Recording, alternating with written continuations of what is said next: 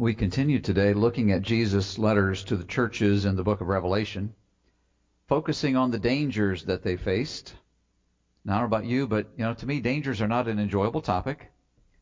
But in this case, they are a necessary one because we face the same dangers today. Last week, we saw that the danger was the fear of suffering. And the situation that the Christians faced in the city of Smyrna was persecution. Jesus said there's imprisonment coming, possibly death. We saw from Scripture that suffering is a part of this life that we cannot avoid. That God's plan for us includes suffering of different kinds, and that God has multiple purposes for that suffering, including changing us, making us more like Jesus. We also have this promise that God won't allow us to be tempted beyond what we can in any situation as we look to Him, look to God for His perspective, for His strength, and His wisdom. Today's danger is compromise. That's the danger in the letter for today. And the danger is from a direction that should not surprise us, but often does. And that's our own desires. So remain seated, but let's read together from the screen our scripture today, Revelation 2, verses 12 to 17. Let's read. And to the angel of the church in Pergamum, write the words of him who has the sharp two edged sword. I know where you dwell, where Satan's throne is. Yet you hold fast my name, and you did not deny my faith, even in the days of Antipas, my faithful witness, who was killed among you, where Satan dwells. But I have a few things against you. You have some there who hold the teaching of Balaam, who taught Balak to put a stumbling block before the sons of Israel, so that they might eat food sacrificed to idols and practice sexual immorality. So also you have some who hold the teaching of the Nicolaitans. Therefore repent. If not, I will come to you soon and war against them with the sword of my mouth. He who has an ear, let him hear what the Spirit says to the churches. To the one who conquers, I will give some of the hidden manna, and I will give him a white stone with a new name written on the stone that no one knows except the one who receives it. Let's start with just a little background on the city of Pergamum. It was the first city in its area to have a temple dedicated to the Roman emperor. It was dedicated in 29 BC to Caesar Augustus. So there are decades of it of this uh, temple being there in the city before this letter is written. The city was the, the, the capital city for the Roman province of Asia, which meant that the seat of government was there the Roman proconsul was there, and the Roman proconsul had the power of the sword to enforce Roman law. In the letter, Jesus starts by talking, as he does in the other ones, about himself. His words are very brief in this case. He says that he has the sharp two edged sword. Reading through the book of Revelation, that's going to remind you because that's what we see in Revelation chapter 1 where Jesus, uh, where you see a description of Jesus in Revelation 1, starting at verse 13. In the midst of the lampstands was one like a son of man, clothed with a long robe and with a golden sash around his chest. The hairs of his head were white like wool, as white as snow. His eyes were like a flame of fire. His feet were like burnished bronze, refined in a furnace. His voice was like the roar of many waters. In his right hand he held seven stars. Here it is. From his mouth came a sharp two edged sword, and his face was like the sun shining in full strength. Now, this sword is not literal. What we're seeing here is a description that is poetic. It is a poetic way to describe the power of Jesus and the purity of Jesus. And I believe when it talks about him having a sword, it's referring to Jesus' authority to rule and to judge the universe. Because Jesus, as God the Son, is the creator.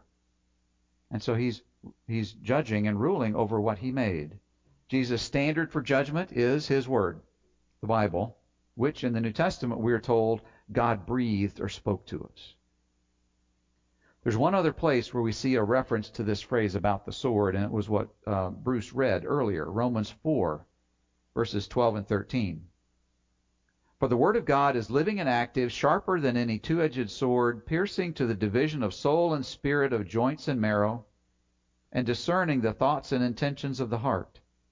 And no creature is hidden from his sight, but all are naked and exposed to the eyes of him to whom we must give account. Now, remember that God, as our Creator, deserves our first allegiance, our ultimate allegiance. And what we see in these verses is that God is all knowing. He knows our hearts. His word divides and, and discerns. Nothing is hidden from God. And he also tells us that we're going to be judged by God. We're going to be held accountable. Well, since our hearts are selfish and rebellious, we all deserve God's judgment. Our only hope is God's offer of forgiveness and mercy through Jesus. So that one short little phrase, Jesus says, I've got the, the two edged sword. You can see how that actually points to quite a lot. Then Jesus talks about the situation that the Christians are in. He says, I know where you dwell, where Satan's throne is. Well, this reference to Satan's throne is cryptic. That means it's not easy to understand. Some Bible scholars believe that it possibly refers to the mix of religions that were uh, that they had in the city of Pergamum.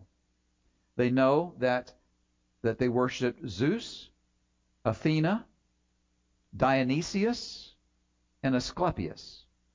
Now, just curious for those of you that are here, how many of you have ever read about any of the Greek gods? Okay, quite a few. All right. Well, of Zeus? He's the big guy. Okay, Athena, Dionysius, he's the guy. He's the god of wine and all the stuff related to wine. Asclepius, you might not have heard of, but you've seen his symbol. It's the snake. Asclepius was the god, supposedly, of healing. But in Pergamum, two of the gods had an extra name given to them Zeus Soter, Asclepius Soter. And I'm saying that with a horrible American accent. In the Greek, it's the word for savior. Zeus is your savior, Asclepius is your savior. And what you see as you look at religions is that pretty much every religion except Christianity offers you some alternative to the one true God. So this is the background. This is part of what's going on in the city of Pergamum, this worship. And we're going to see that there's some other things that go along with this worship in a minute.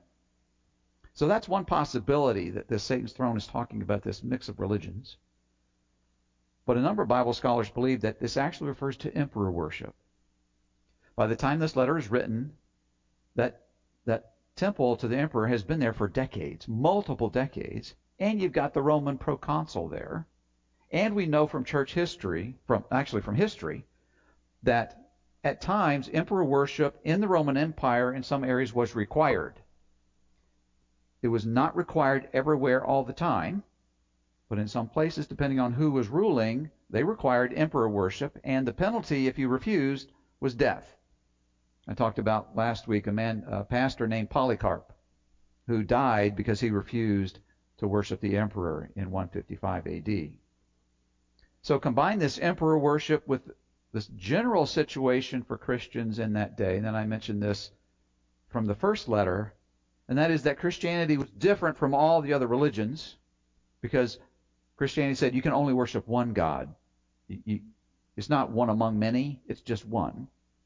And something different from today that they had back then is that religion was, a, for a lot of people, a daily part of life. Put all that together, and that creates tremendous social pressure on the Christians in all of these cities to conform and to compromise. So Jesus says, I, I know what's going on with you. And then he gives his assessment. I know the good that you're doing. He says, You hold fast to my name. You're, you're obeying me. You are remaining faithful in the middle of all this pressure to conform. You are remaining faithful. And then he says a second thing. You did not deny my faith, even in the days of Antipas, my faithful witness, who was killed among you. And he says again, where Satan dwells. Now, you look at the context, and it's pretty clear that Antipas' death was almost certainly related to his Christian faith. And Jesus makes a point of repeating, I know your circumstance, where Satan dwells. And so you look at that, and it's a bit like Ephesus. There's a lot of good going on here. Okay, many of the Christians in Pergamum were obedient to God in many ways, and we ought to want to be like them. But even though Jesus mentions the good, he also says, I have this against you. And he lists two things. He says, You have some people in your church who hold to the teaching of Balaam. I'm going to explain about Balaam in a second, but notice what it says. They hold to the teaching of Balaam, who taught Balak to put a stumbling block before the sons of Israel so that they might eat food sacrificed to idols and practice sexual immorality. Now, if you want to learn about Balaam, you start in Numbers chapter 22. And here's the situation the nation of Israel is still in their 40 years wandering. God hasn't brought them and given them the land of Canaan yet. They're on the east side of the Jordan, for those of you that like to place yourself geographically. And they're right next to the nation of Moab. And we're told that the king of Moab, whose name was Balak, was afraid. And he wanted to, to, to level the deck a little bit. And so he found a prophet named Balaam and he wanted to hire Balaam to curse the nation of Israel. Now, you read about the, the account. Now, if you don't know, Balaam is the guy who's on the donkey, and the donkey turns around and talks to him. First time Balak sends his, his uh, messengers, Balaam, Balaam says no. The second time he says yes. But, as Balak has Balaam try three times to curse the nation of Israel, Balaam, quote unquote, fails because every time God uses Balaam to bless the people, to pronounce good on them. And Balak is fit to be tied. Okay, well, here's the other thing that you find out Balaam wants Balak's gold. He really, really wants it. And he knows that he can't curse the people if God won't let him, and God isn't letting him. So he found a way to get around the problem. He figured out a way to get the people of Israel to compromise themselves and get God to punish them. And what he figured out was they could be enticed to worship Baal. And that worship included food offered to Baal and immorality. Okay? The other thing we know from history. So that's Balaam, and that's the teaching of Balaam that you're worshiping other gods and you're pleasing yourself. We know from history that the worship of the gods, like they had in Pergamum with Zeus and Dionysius and all that other stuff, included eating food offered to idols and immorality. So you can see the parallel of what's going on between the two. So, what this teaching is saying, oh, yes, we worship Jesus, but it's also okay to worship these other gods. It's also okay to indulge yourself. So that's one thing he has against them. Secondly, he says, you have some people in the church who hold to the teaching of the Nicolaitans. I wish we knew more about them, but we don't. We know very little about them, but it seems like they were running a parallel course to these other people that were in the teaching of Balaam, seems to be oriented to pleasing your senses, indulging yourself.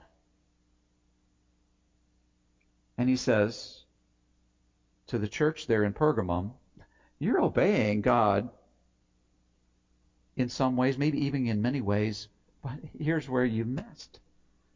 You're allowing these people from these two groups to stay in your church unchallenged even though their teaching and their actions are clearly contrary to God's word. Now, again, we wish we know why it was that those who were obeying God were letting these other two groups stay there. We're not told. Well, we know this from the Bible. Our biggest blindness to sin and problems is with ourselves. But we also can be blind to other people's sins and to their failures at times. Jesus' remedy? Repent. Isn't that a good Bible word? Okay? Preachers like to say it. Repent. Okay, get that pop on the P. That word means to turn, to change direction. And Jesus is saying, actually, to both groups. You've got this church group, so remember the church is people. You've got a, a, chunk of the people that love God and are obeying Him, trying to follow Him, and then you've got some that are worshiping God, but they've added some stuff in their lives. This wrong stuff. And so, in a sense, Jesus is speaking to both groups, saying, Repent, change. You're headed in the wrong direction. You need to turn around. You need to come back to God and to full faithfulness to God in every area of life that God shows you. Now, just remember this when, when you talk about full obedience, while we're on this earth, you and I will never be completely free of our sinful, selfish nature. So it won't be perfect 100%. But this is what God calls us to, and this is what, Je- this is what Jesus fills in. You talk about filling in the gaps. He takes care of those things for us. Well, as we saw a couple of weeks ago, it isn't just them that need to repent. We all need to repent every day because we fail, we disobey God. And all of us are tempted every day in multiple ways. And any time you and I say yes to the temptation, what are we doing? We are turning away from God and chasing after our own desires.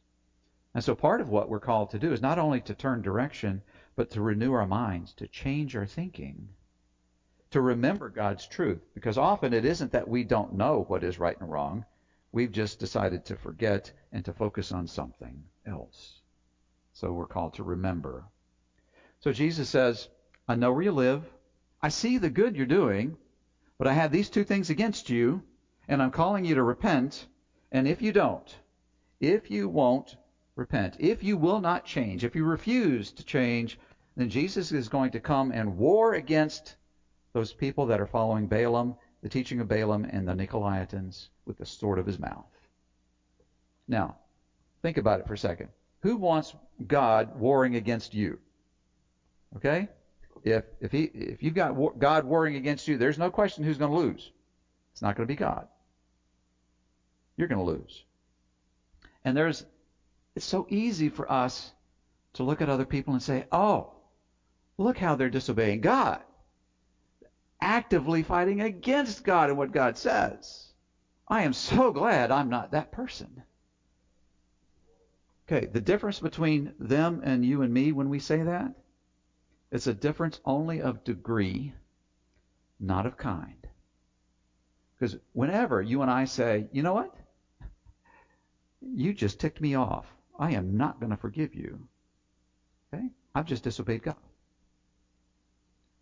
I've just started my own little war against God in this area of my life. So I'm just like anybody else who says, you know, my whole life I'm going to give to doing what I want. It's a difference of degree, not kind. So the third danger that we're looking at is compromise. And what we see is that you and I can compromise in multiple areas of our lives, even while we are trying to obey God in other areas. Let me say that again. This is where the teacher stomps their foot and says, This is on the test. We see from this and you should see it also from experience in your own life. That you and I can compromise in multiple areas of our lives, even while we are trying to obey God in others. Now, remember this any area of compromise affects all the other areas of your life. You and I cannot, as hard as we try, compartmentalize sin. We can't do it. It just won't stay contained. It's going to seep out and it's going to ooze and it's going to touch every other area of life. Well, Jesus says this He says, To those who do repent, to those who conquer, this is what He grants two things. He's going to give some of the hidden manna. There's differing opinions about what this means. We heard a little bit from what Bruce was reading. Could refer to spiritual food for spiritual life. Manna in the Old Testament with the people of the nation of Israel was physical food for them. They ate it for 40 years. This hidden manna could be spiritual food. Some scholars think it refers to the marriage supper of the Lamb in heaven. And you read about that in the book of Revelation a little bit later on. And what you see is that Jesus calls himself the bridegroom, and he calls his church, in this case, universal church. Every person that, that he died for is his, his bride. And unlike what we do today, when we have a wedding today, okay, you might have a sit down meal, you get the one meal. Back in that day, when you had a wedding, wedding it was a week long celebration. And there was a feast. And that's what Jesus is talking about. We don't know if it's going to be a literal feast in heaven or not, but even if it isn't, what it's talking about is there's going to be joy. And there's not. There's going to be some things missing. There won't be any sorrow, any death, any pain, and there won't be any temptation. So that's part of what God promises us. The second thing that he says that he would grant to those who conquer I will give him a white stone with a new name written on the stone that no one knows except the one who receives it. Now, again, it's kind of cryptic, the white stone. There's some differing opinions, but we do know this from history. In that day, when people competed in athletics, and I know there's some, some teens in here that are compete, have competed, okay, you didn't get a little statue. You, you, you and I would get and go, huh. They gave you a little white stone. What am I supposed to do with that? The little white stone is what lets you into the celebration banquet after all the sports were done. The little white stone got you into the celebration banquet. You can see the connection here. The new name could refer to a new identity. And this we know because we're told in Scripture. Even though every Christian, while we're still on this earth, still has a sinful, selfish nature, every Christian is also given a new identity in Christ. You know what? We don't think about that enough. We've been given a new identity along with the Spirit and many other things I'll talk about in just a minute. So here's a question for you and I as if you are a Christian, are we living as if we have that new identity every day in all the relationships that we have? For most of us, if we're honest, it probably not is in, not in the front of our mind. But it has to do with the fact that we have a whole different way of relating to people, a whole different basis for relating to people that, on the one hand, puts us level with everybody else, but also has us so secure because God has said and promised we are loved by Him. Not because we deserved it, not because we earned it, because He decided He wanted to love us. So that's the letter. Jesus talks about Himself, talks about the situation, He talks about the good. He says, But I have these two things against you He says, if you don't repent, this is what's going to happen. But for those who do listen and follow me, then here's the good that I'm going to give. Let's come back to this danger of compromise. And I want to focus on one particular aspect, and that is compromise and our desires.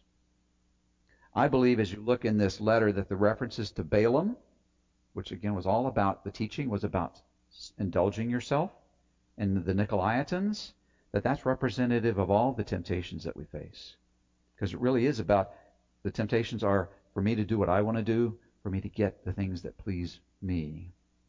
But here's what often happens when we talk about temptations we point to circumstances around us and other people outside of us. We say things like, He made me angry. Well, we're saying it's His fault that I got angry, so we're blame shifting. No. What the truth is, the circumstances and the people are the occasion. They're the situation for the temptation and for our sin. Let's look at what we read in James chapter 1, starting at verse 13.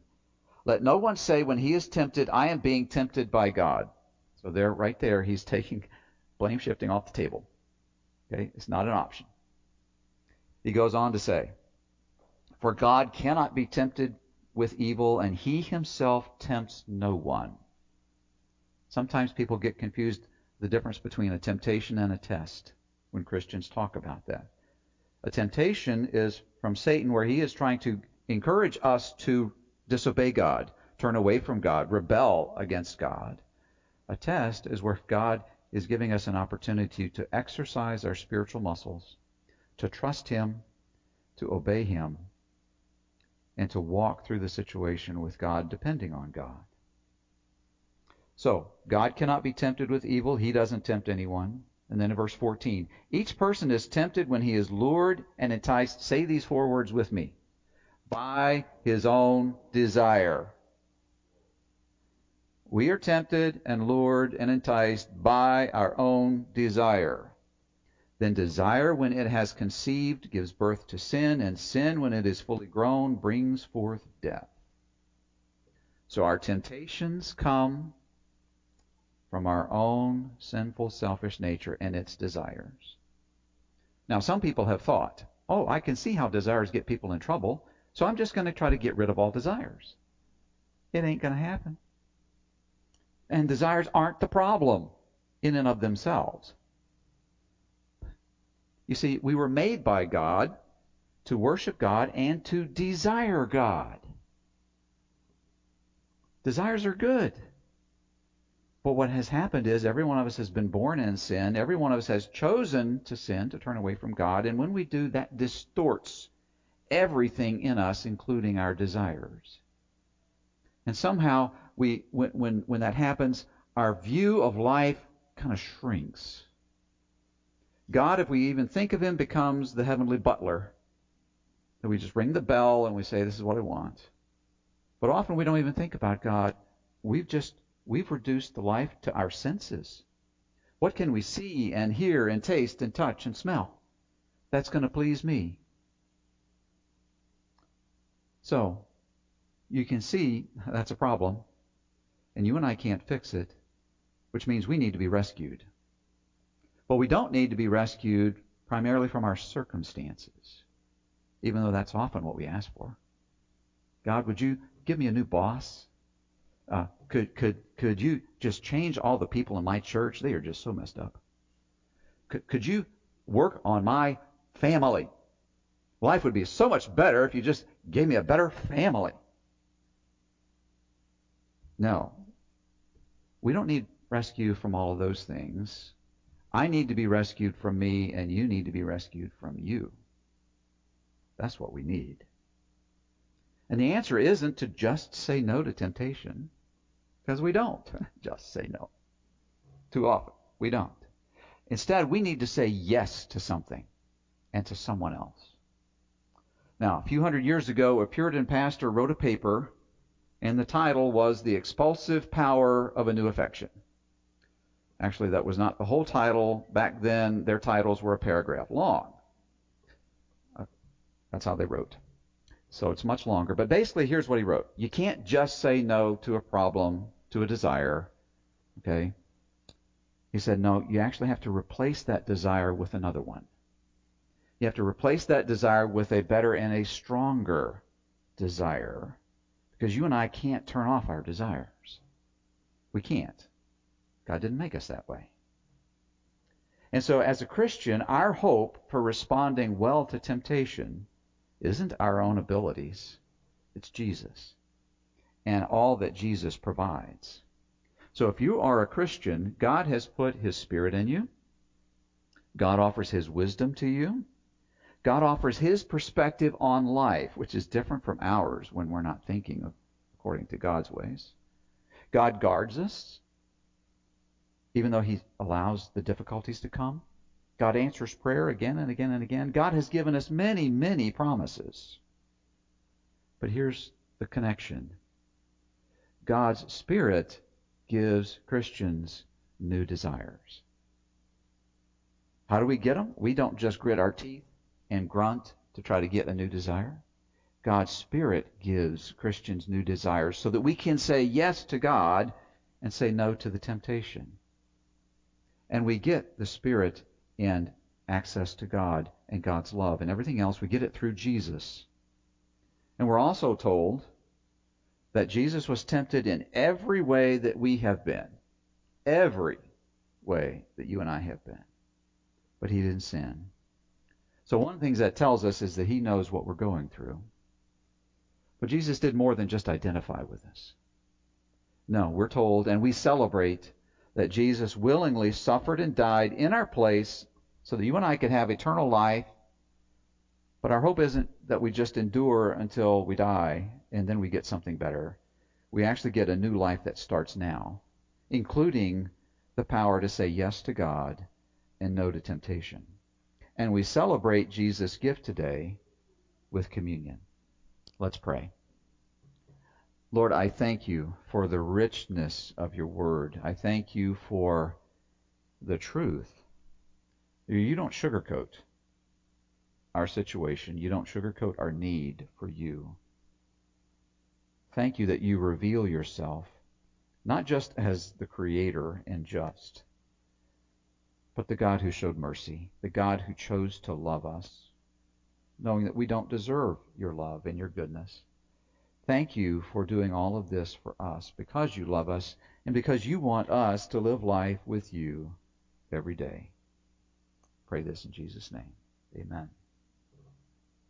Now, we talked a little bit about what Jesus has given us. Let me talk as we prepare for communion to talk just a minute more about what Jesus has done for us. Jesus lived the perfect life that you and I never could, yet we're obligated before God to live. Jesus took our rebellion on himself and he died in our place. And Jesus' death satisfied, fully satisfied God's justice so that God could adopt us and love us. Then, he's still not done yet. Jesus credits us with his perfect obedience. So that in a way that we cannot understand, when God looks at us, on the one hand, he sees the reality of our need and our brokenness. But when he talks about judging us and holding us to account, our account isn't in the negative. Our account isn't full of rebellion. It's full of obedience. Because Jesus gave us his obedience. And so God smiles at us and loves us because of what Jesus has done. But Jesus still isn't done. He's given Christians his spirit and his promises. And he promises eternal life. And he tells us one day that life will be unfettered anymore with sinful, selfish nature. It'll be gone. Now, I don't know about you, but that is enough for a Presbyterian to say, Amen. When we talk about be exalted, O God, we sang that song. Next time you sing that song, think of this list of what Jesus has done for us, what Jesus has given us. And I think you'll sing with a different heart as we do that. If you're here today and you've said publicly before others, I need to be rescued by Jesus. I need to be forgiven. I need His mercy. I don't deserve His mercy. We call that a profession of faith, your faith in Jesus. If you've made that profession of faith, and if you've been baptized, then you're welcome to the table. But I'm certain that there are some here today who are Christians. You said, honestly, truly, I need to be rescued, and you have been rescued. But right now, you have some desire, and I'm going to use this pencil as an example, and you have closed your fist around it. And you said, I will have this thing, whatever it is. Nothing else is going to satisfy. That's the funny thing. When you and I clench our fist around it, it never will satisfy. Maybe for a minute, but it'll fade. So this is a call today from Jesus to say, open your hand. Maybe Jesus will give what you desire. Maybe he won't. But you know he loves you. And if, if your fist is clenched, you know you're not right with God. So he says, open it. If you're here today and God is a stranger to you, you, you don't know him. You, you haven't come to the place where you've said with agreed with God, I need to be rescued, then don't take the bread and the juice. But think about the amazing offer that God gives us to be forgiven and for our relationship with God to be changed from enemy, because we have all turned against him, to friend and child. Again, let's pray. Lord, thank you for reminding us of your goodness. Thank you for giving us this reminder because we so easily forget, we so easily get distracted. And what we're reminded of is the greatness of your love. Lord, help work in us that that as we see your grace, it's amazing. As we see your love, it is amazing. And help us to delight in you as you delight in us. Pray this in Jesus' name.